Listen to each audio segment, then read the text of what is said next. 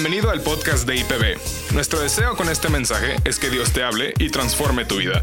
Toma nota y compártelo en tus redes sociales. Hola, buenas tardes. ¿Cómo están? Eh, era, era Gadara, David, los, los demonios Gadara, ¿no se acuerdan la historia? ¿No?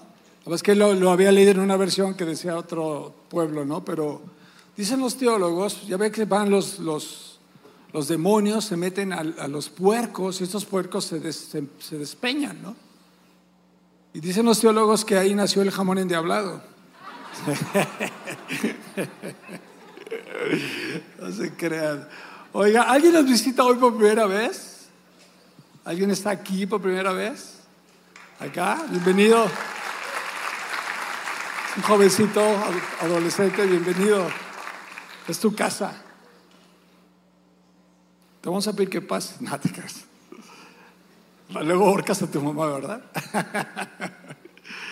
Bueno, a todos, bienvenidos, de verdad. No quiero aprender esta cosa, ya aprendió. Eh, estamos en esta serie. A todos los que nos ven en línea también, bienvenidos, estás en casa, donde estés. Tal vez nos estás viendo después de hoy, es decir, la grabación. También bienvenidos, un placer. Tal vez estás oyendo el podcast. Que Padre, esperamos que el Espíritu Santo nos hable a todos, ¿no? Amén. Bueno, esta serie se llama eh, Hacks del Alma. Y bueno, para los que no son millennials, hacks, estos hackers, ¿no? Entonces, gente que se mete en sistemas. Tuve que buscar y poner la definición, ¿eh? Créanmelo. Un hacker es una persona con grandes conocimientos de informática que se dedica a detectar fallos de seguridad en sistemas informáticos. Un sistema informático es un sistema que permite almacenar y procesar información. Entonces, hoy esta serie empiezo yo, eh, luego sigue Pamela y luego Celiana, mi esposa. Entonces, y va a cerrar Robbie. La idea de, como el, del nombre de Hacks del Alma es como que abrir nuestra alma y ustedes puedan hackear lo que hay en nuestras vidas. O sea, ¿qué cosas en nuestra vida nos han funcionado? ¿Qué historias, qué personajes, qué versículos nos han sido de, de vital importancia en nuestras vidas? Y yo tengo hoy dos historias que quiero compartir con ustedes y que ruego a Dios que sean de muchísima bendición, porque en mi vida así ha sido. Dos historias de la Biblia, una que es, es un pensamiento eh, que es hacia mí y otra que es un pensamiento hacia Dios, ¿no? Entonces, eh, el nombre de, la, de, esta, de esta predicación se llama Encontrando mis fallos de seguridad interna. Encontrando mis fallos de seguridad interna. Porque así como los sistemas, los hackers eh, encuentran fallos en los sistemas de informática, se mete, también a veces en nuestra fe tenemos fallos de seguridad. Y entonces se mete por ahí un pensamiento y se siembra en, en, en tu disco duro, ¿no? En tu alma, y empieza a meter un virus y empiezas a no funcionar bien porque encontraron ese fallo de seguridad. Entonces yo quiero compartir hoy, con la ayuda del Espíritu Santo, dos gatillos que disparan un, un sistema de seguridad para detener esos, esos virus que quieren entrar en nuestra mente, que son pensamientos, que los pensamientos, como dice esta frase, tal vez tú la conoces, la has escuchado. Cuida tus pensamientos porque los pensamientos crean conductas. Y las conductas crean hábitos y los hábitos forjan un destino. ¿No? Cuida tus pensamientos porque los pensamientos crean conductas. Y las conductas crean hábitos y los hábitos forjan un destino. La Biblia lo diría como tales son sus pensamientos, tal es él. O sea, nosotros somos lo que pensamos. Ni siquiera tienes que expresar muchas veces con tu boca, sino tu misma vida, mi vida, mi, mi vida expresa lo que pienso. Somos una expresión de lo que pensamos, una expresión de lo que creemos. Esa es nuestra vida. Eh, en la Biblia, y principalmente en el libro de Proverbios de Salomón, que es el libro de sabiduría por excelencia, en donde el rey sabio, inspirado por Dios, muestra con claridad la diferencia entre dos formas opuestas de pensar y actuar. Dos formas opuestas de pensar y actuar. Una, la vida de un hombre bueno y justo quien cuya característica es que sacrifica sus propios intereses por el bien de los demás, el bien de su familia y de su comunidad. Tenemos a una persona, bueno y justo, que sacrifica sus propios intereses por el bien de los demás, el bien de su familia, el bien de su comunidad. Y en contraposición, un hombre malo y necio que sacrifica los intereses de los demás para obtener solo sus propios intereses. Entonces tenemos estos dos tipos de personas. Seguramente en su cabeza, en su alma, en sus pensamientos, hay dos tipos de información. Hay dos maneras de ver la vida, para comportarse como se comportan. Este hombre bueno y justo no nace así. Más bien, llega ahí a base de ser instruido por su padre, quien ha observado cuidadosamente ambos caminos, el camino del justo y el camino del necio. Y a base de extrapolar ambos caminos, advierte a su hijo sobre los terribles resultados de vivir sin sabiduría y las inmensas recompensas de ser amigo de ella. Llega ahí porque es instruido y recibe la instrucción y la abraza. Y su cabeza y su mente y su corazón empieza a llenarse de información. Y esa información lo lleva a tener conductas. Y esa conducta lo lleva a tener hábitos. Y estos hábitos lo llevan a un destino. Porque escoge ser amigo de la sabiduría. En los evangelios, cientos de años después, después de que se escribió el libro de los Proverbios, este hombre bueno, justo y sabio, Jesús lo describe como alguien que primeramente ama a Dios y ama a su prójimo. Alguien que aborrece su vida en este mundo y así la conserva para la vida eterna. Un fallo en nuestro sistema de seguridad, donde somos prácticamente muy vulnerables para ser hackeados por las ideas de este mundo y, no, y quiero decir por los pensamientos del enemigo, del diablo, es que no estamos seguros de nuestro destino. No estamos seguros de nuestro destino. Y como no estamos seguros de nuestro destino, entonces no frenamos pensamientos que crean conductas, que crean hábitos, que crean un destino. Porque no estoy seguro de mi destino. Y si estoy seguro de mi destino, es decir, a dónde voy a llegar, entonces tal vez no sé exactamente cómo va a ser ese destino. Porque Jesús, cuando habla y enseña, Él entiende o sobreentiende que cuando dice aborrece tu vida en este mundo para que la conserves para la otra vida, Él está sobreentendiendo que tú conoces que la vida allá es superior a la vida aquí, que la vida allá es mejor que la vida aquí, que vale la pena sacrificar tu vida aquí por él y por los demás, porque la vida allá es mejor. Él lo sobreentiende, sobreentiende y sabe que en, que en tu corazón, en tus pensamientos, hay este concepto. Y entonces se atreve a decir, toma tu cruz cada día y muere. Muere por mi voluntad y por el amor a los demás. Una falla en nuestro sistema de seguridad es que no estamos seguros de nuestro destino. ¿Qué hay del otro lado? Del otro lado está Dios en toda su plenitud. Dios está aquí. Los ángeles claman y dicen porque Dios, su presencia, la presencia de Dios llena toda la tierra. Dios está aquí. Dios está en nosotros por su Espíritu. Pero allá va a estar en toda su plenitud. Y lo que nos atrae hacia aquella vida es que Jesús va a estar allá con toda su plenitud. Porque donde está, donde estoy yo, ahí estará mi siervo. Amén. Entonces ahí tenemos un fallo de seguridad. No conozco mi destino con, con certeza. No sé qué va a haber allá y entonces fácil me mueven de ahí. De ese destino. Con facilidad me sembran una idea que me mueve para otro lado. Jesús mismo personifica a este hombre bueno, justo y sabio. Jesús habla de sí mismo y de aquellos que quieren seguirlo y enseña con palabras poderosas sus pensamientos que se muestran en sus acciones, que han forjado hábitos que lo están dirigiendo a su destino, la cruz. Él tiene un destino, la cruz del Calvario. Con eso en mente, veamos lo que hay en esta mente de Jesús. Es Juan capítulo doce, verso veinticuatro. Ciertamente les aseguro que si el grano de trigo no cae en tierra y muere, queda solo. Pero si muere, produce mucho fruto. El que se apega a su vida la pierde. En cambio, el que aborrece su vida en este mundo la conserva para vida eterna. Quien quiera servirme debe seguirme, y donde yo esté, allí también estará mi siervo. A quien me sirva, mi Padre lo honrará. Esto está en el corazón y la mente de Jesús. Esto dicta sus conductas, esto genera hábitos y va a su destino.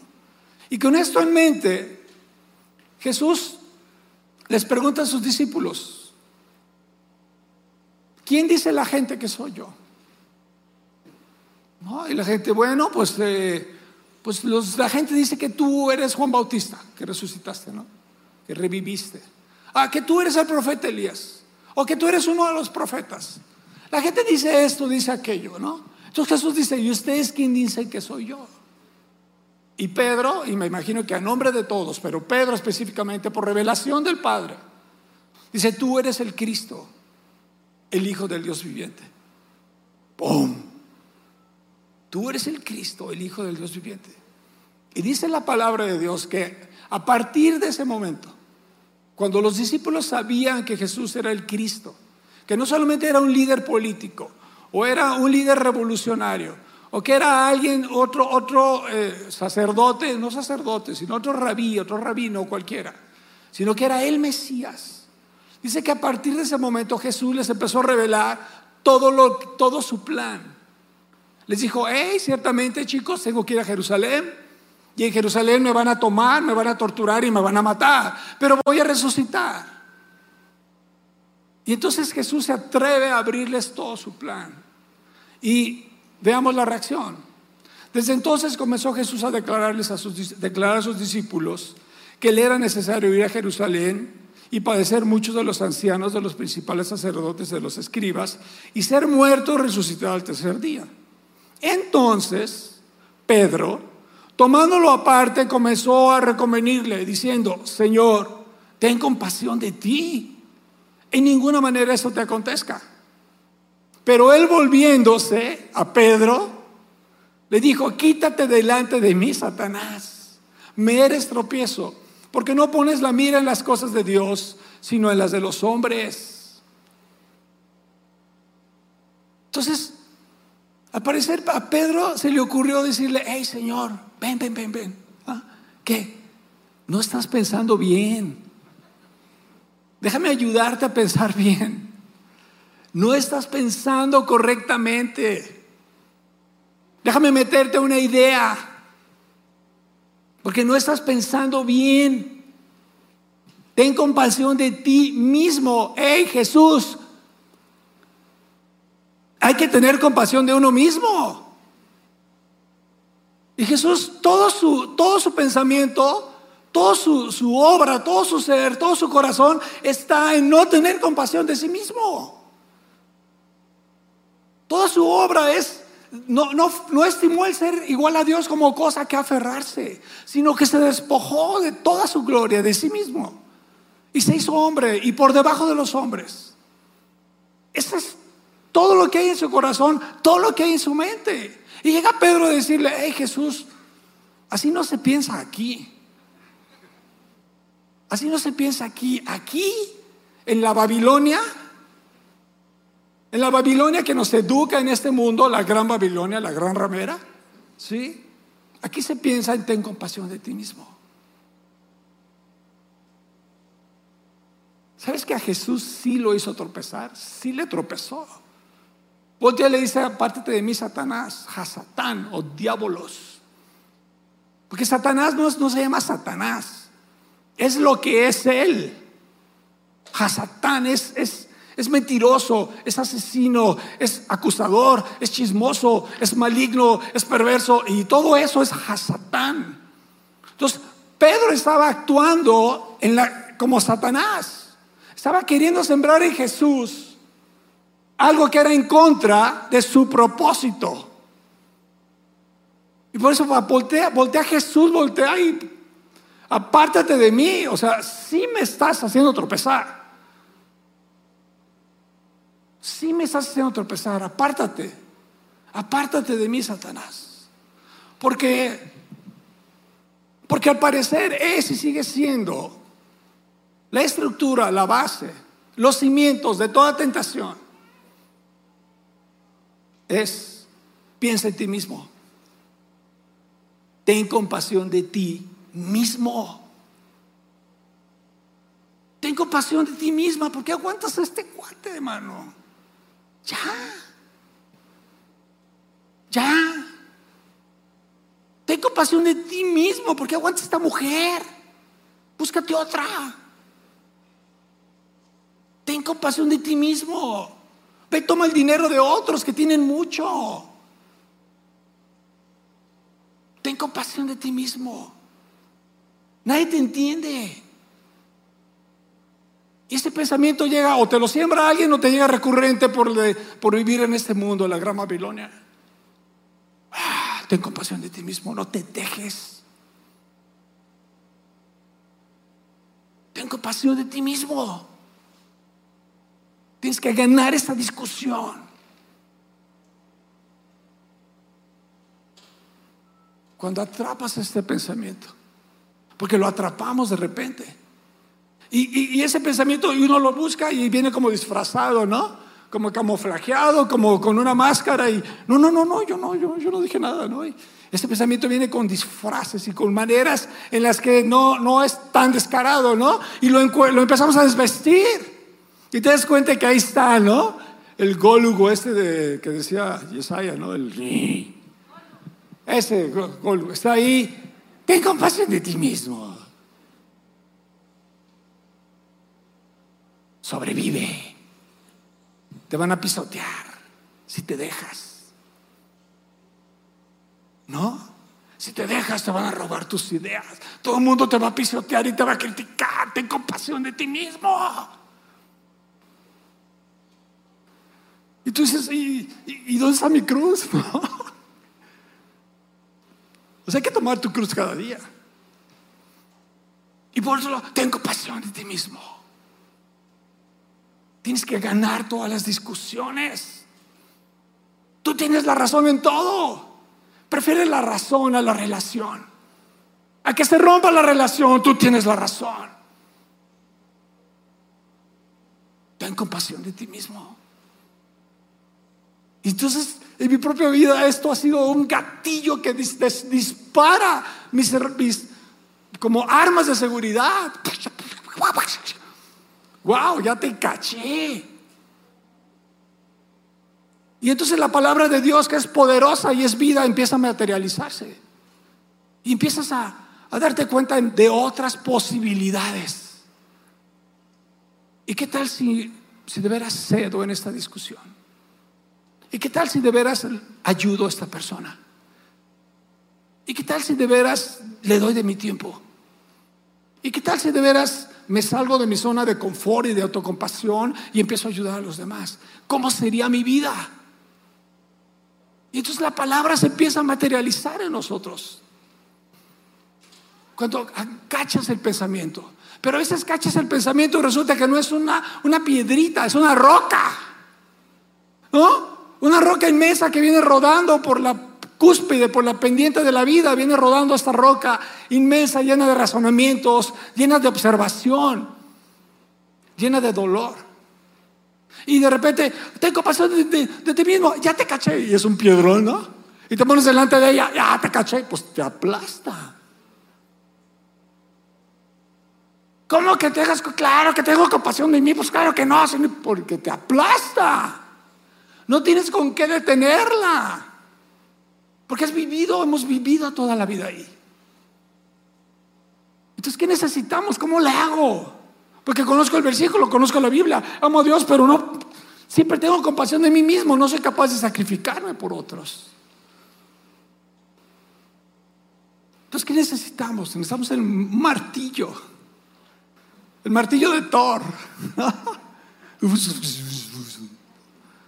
¿Saben quién es Thor, no? Un martillo, por eso martillo es la palabra de Dios. Porque si tú empiezas con tus razonamientos, no, pues es que ahora me toca a mí sacrificarme, pues, olvídate. Va a pasar la piedra sobre ti ocho veces. Te va a dejar así como calcomanía. Tienes que sacar el martillo, la palabra de Dios que está en tu corazón, que está ahí en la Biblia, y ahora sí vente, hermano. Y entonces puedes defenderte. Y Jeremías dice que el martillo, de ese martillo, es Jeremías veintitrés, veintinueve. No quema mi palabra como fuego, dice el Señor. No es como un martillo poderoso que hace pedazos la roca. No es mi palabra un martillo que rompe la roca. Sí lo es. Y cuando te dice toma tu cruz cada día y muere, dice sí, Señor, porque tú me amas como el Padre te amó a ti, Jesús. Porque tú dices imítenme a mí, imiten mi humildad, sean sabios, sean humildes como yo. Porque tú dices esto y aquello y escoges tus versículos. Yo tengo los míos y lo agarro y ¡pum! Me dejo ir contra la roca. Y me dejo ir contra ella. El Espíritu Santo, ayúdame. No me voy en mis fuerzas, porque me voy a subir a la roca. Soy yo el que la roca, soy yo el que me está aplastando. Me subo ahí así como malabarista, ¿no? Arriba de la roca. Atrapa ese pensamiento, tu vida va a cambiar. Y no me refiero a que seas un tontino, una tontina que todo el mundo pisotea. No me refiero a eso. Jesús no lo fue. Me refiero a que dejes esas miles de discusiones, esos miles de egoísmos, esos miles de enojos. Déjalos.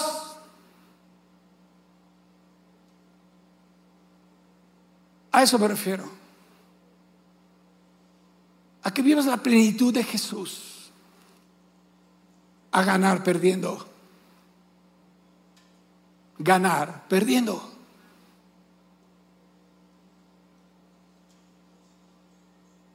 A eso me refiero. Atrápalo. Deténlo. Destrózalo. Con la palabra de Dios.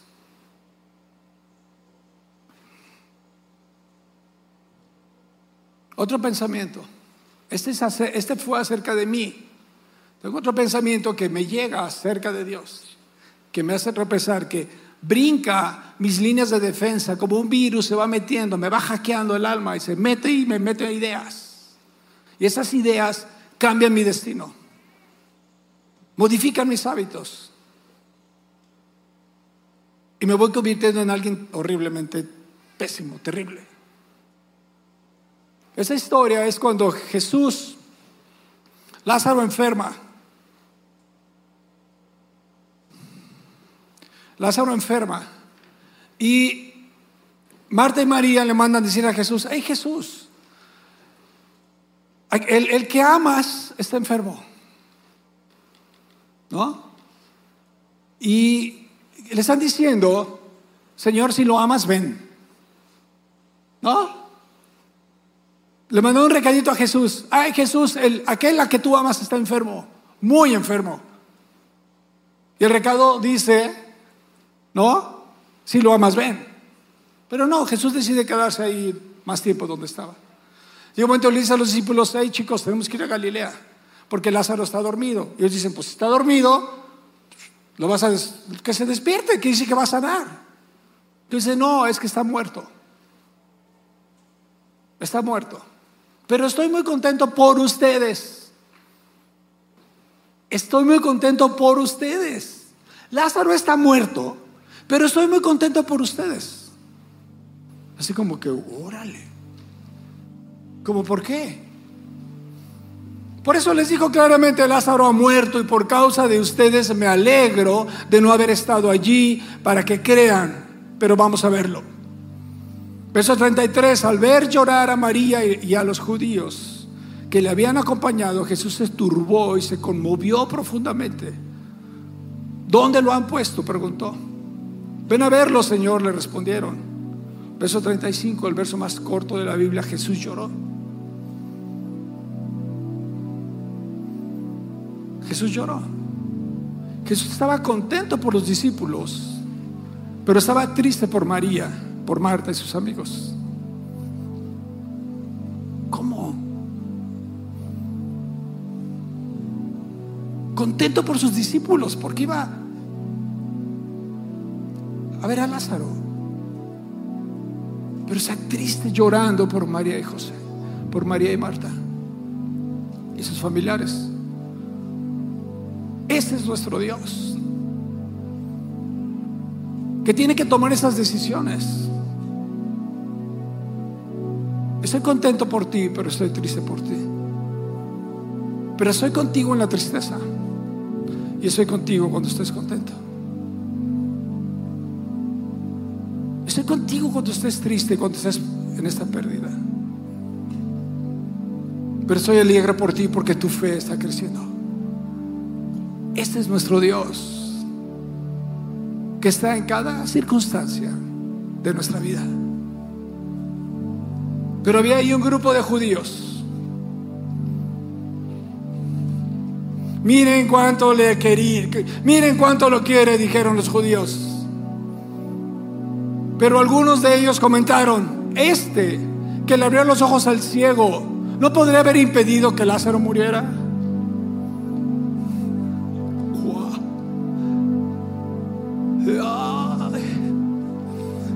Dije: Dios, Jesús, yo me he visto como esos judíos. Te he tratado como un desconocido, Jesús. Este Jesús no podía haber hecho que mi, mi ser amado no muriera. Este Jesús que tiene todo el poder no podía haber impedido eso. Ese Jesús que es el dueño del oro y la plata y de todas las riquezas, ¿no puede mejorar mi economía? Ese Jesús que ha sanado a miles, ¿no me puede sanar a mí? Ese Jesús que dice ser amor, ¿no puede hacer que alguien me ame de verdad? Ese Jesús, ese Jesús, como un extraño lo señalamos, porque desconocemos sus planes, desconocemos su estrategia, desconocemos que él estaba queriendo enseñar a los discípulos una cosa, pero amando a Marta y a María por otra. Y nos ponemos contra Jesús y contra su soberanía y su inmensa sabiduría.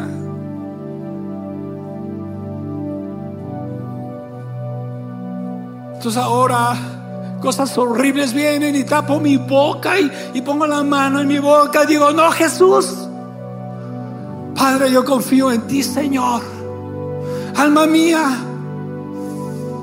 ¿por qué te abates dentro de mí, alma mía? Confía en el Señor, confía en que Él te ama. No te abatas dentro de mí, alma mía. Confía en tu Dios, confía en su amor. Al pensamiento lo atrapo y saco el martillo de la palabra y lo golpeo e intento destruirlo, y no se deja tan fácil, pero muchas veces lo logro. Pero ya no levanto mi dedo de juicio. Señor, tú pudiste haber hecho algo, Dios, tú puedes hacer algo. Digo: Dios, tú eres soberano. Tú eres soberano, Dios. Mi parte es confiar en tu gran amor y en tu soberanía. Esa es mi parte, esa es tu parte. Confiar en la inmensa soberanía, en la pureza de su amor.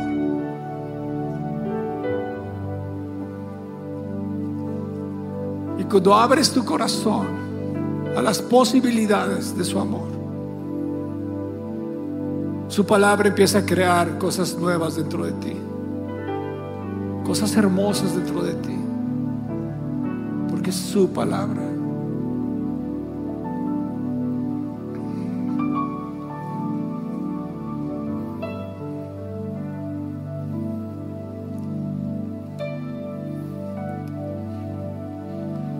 ¿Por qué nos ponemos en pie? Por favor.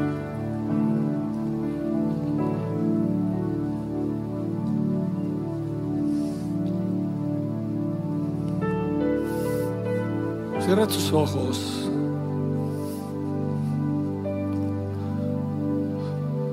Espíritu Santo, conocemos tu deseo de hablarnos, Señor. Conocemos tu deseo de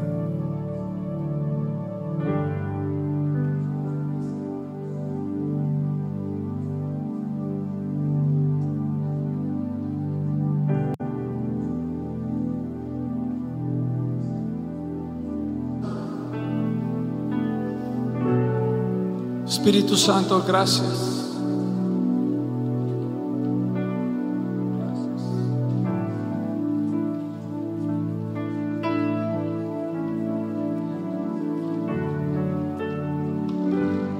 Gracias, Señor.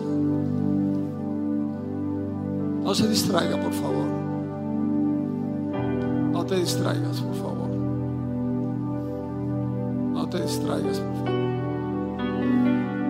Espíritu Santo, gracias. Hay poder en tus palabras. Tu palabra es un martillo que quebranta la roca. Tu palabra es un fuego que consume, Señor. Tu palabra se materializa en nuestras vidas, Señor, y empieza a crear, Señor, posibilidades, posibilidades inmensas que jamás las habíamos puesto ahí, Señor. Pero tu palabra viene y crea posibilidades. Porque tu palabra, tú hiciste todas las cosas con tu palabra, Señor. Te ruego ahora, Jesús,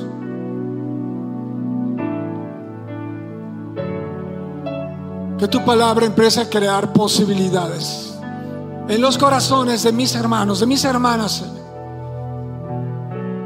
Vete sano, vete sabio, vete sabia, vete misericordiosa. Vete bondadoso, vete compasivo, vete callado, humilde. Vete con el poder de Dios para ganar perdiendo, para que Jesús crezca en tu vida día con día. Espíritu Santo, gracias, gracias. Gracias por cada corazón, gracias por cada palabra, gracias por cada esperanza que has depositado hoy, Señor. Ayúdanos, Dios, a atrapar esos mensajes equivocados, Señor, que quieren distraernos de nuestro destino, que eres tú, Jesús. Danos el poder para atraparlos y destruirlos. Te lo pedimos en el nombre de Jesús. Amén. Amén, Señor. Y si no quiero dejar, si hay alguien aquí que nunca le ha dicho a Jesús, Jesús, ten mi corazón, eso es tuyo, Señor. Yo quiero ser tuyo, Dios. Yo quiero ser tuyo, Señor. Yo quiero que cuando el día de la resurrección me resucites de los muertos y me lleves a tu presencia, Dios. Si hay alguien aquí que no le ha dicho a Jesús, mi corazón es tuyo, te lo entrego, yo humildemente hoy le pido que, le, que levante su mano. Si hay alguien que quisiera hoy decirle a Jesús, ven, Jesús,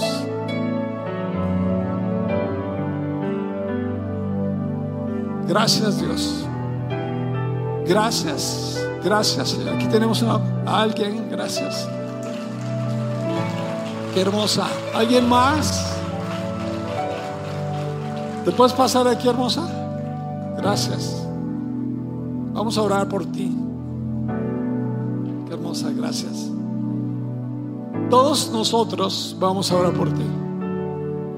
Tú ora, ora por ella como si fueras tú. como si tú fueras ella.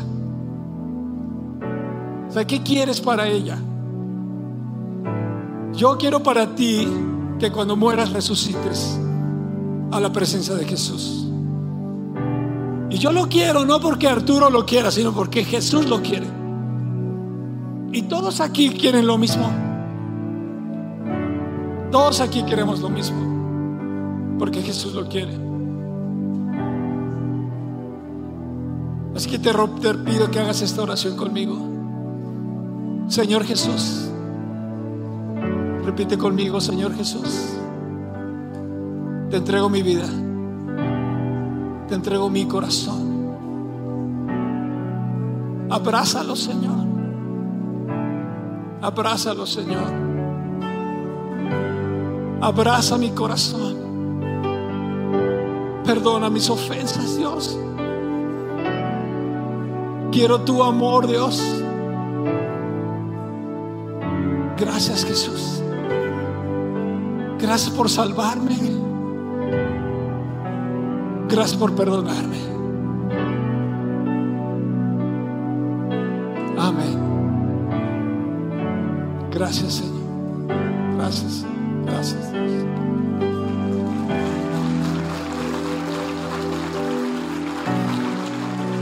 Gracias, Dios.